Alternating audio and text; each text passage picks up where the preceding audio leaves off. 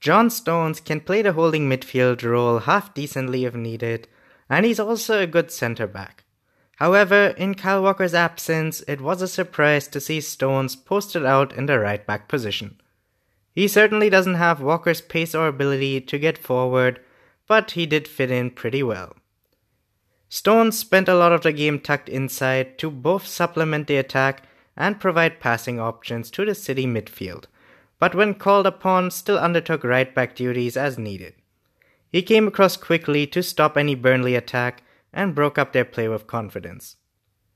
Stones has a natural ability on the ball and is ensured he's not feeling any pressure, even when being subjected to a Burnley press. He looked relaxed at all times.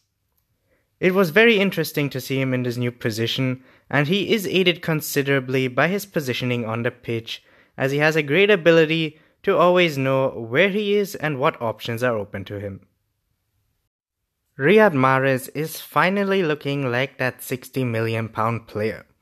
There is something about the demanding roles drilled by Guardiola that can require any player to have to struggle to adapt.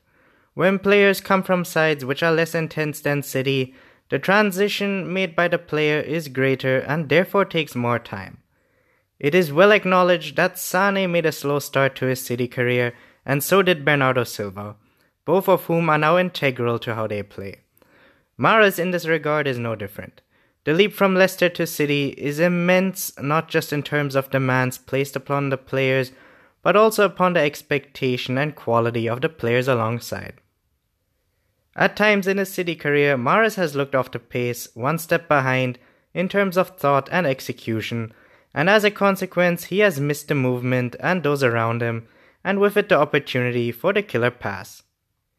Some of that still occurred against Burnley, but Mahrez is settling, and consequently, his contributions during games are getting bigger. Two or three times he played long balls, which, if not for Joe Hart, would have resulted in goals. The contribution of Mahrez is being relished by those around him too. He is receiving the ball from the team and they are expecting him to be making match winning passes. It's as though he is gaining confidence and a belief that he deserves to be at Manchester City. Laporte is improving with every game. He is not only comfortable and confident with the ball at his feet, but also better equipped with each passing game to withstand the rigorous English game. Laporte reads the game well, so he's able to intercept at high lines. He's able to pass and move and has an uncanny resolve to receive the ball under pressure from Ederson. How he splits with the other centre back to always offer a way out is brilliant to watch, but he must have nerves of steel to not only receive the ball in these places, but to also play the ball back to Ederson across his goal, surrounded by five or six opposition attackers. Laporte was City's most expensive defender, and with every game he looks like a bargain, and his left footedness gives City a kind of balance so many teams lack. The axing of Joe Hart was the moment which defined Guardiola's first season, and many felt the decision was crazy as the system was exposed by the performances of Bravo.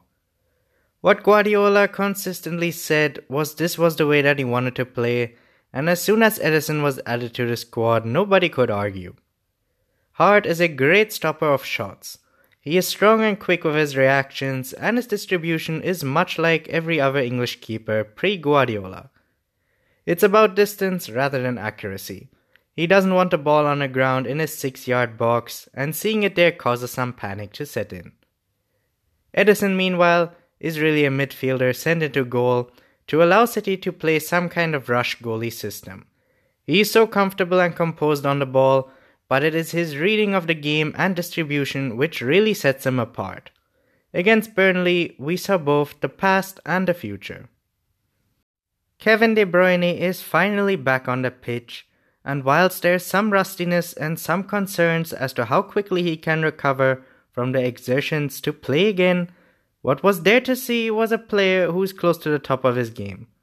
De Bruyne is like a quarterback alongside the great passing of Silva, which really makes this City team tick.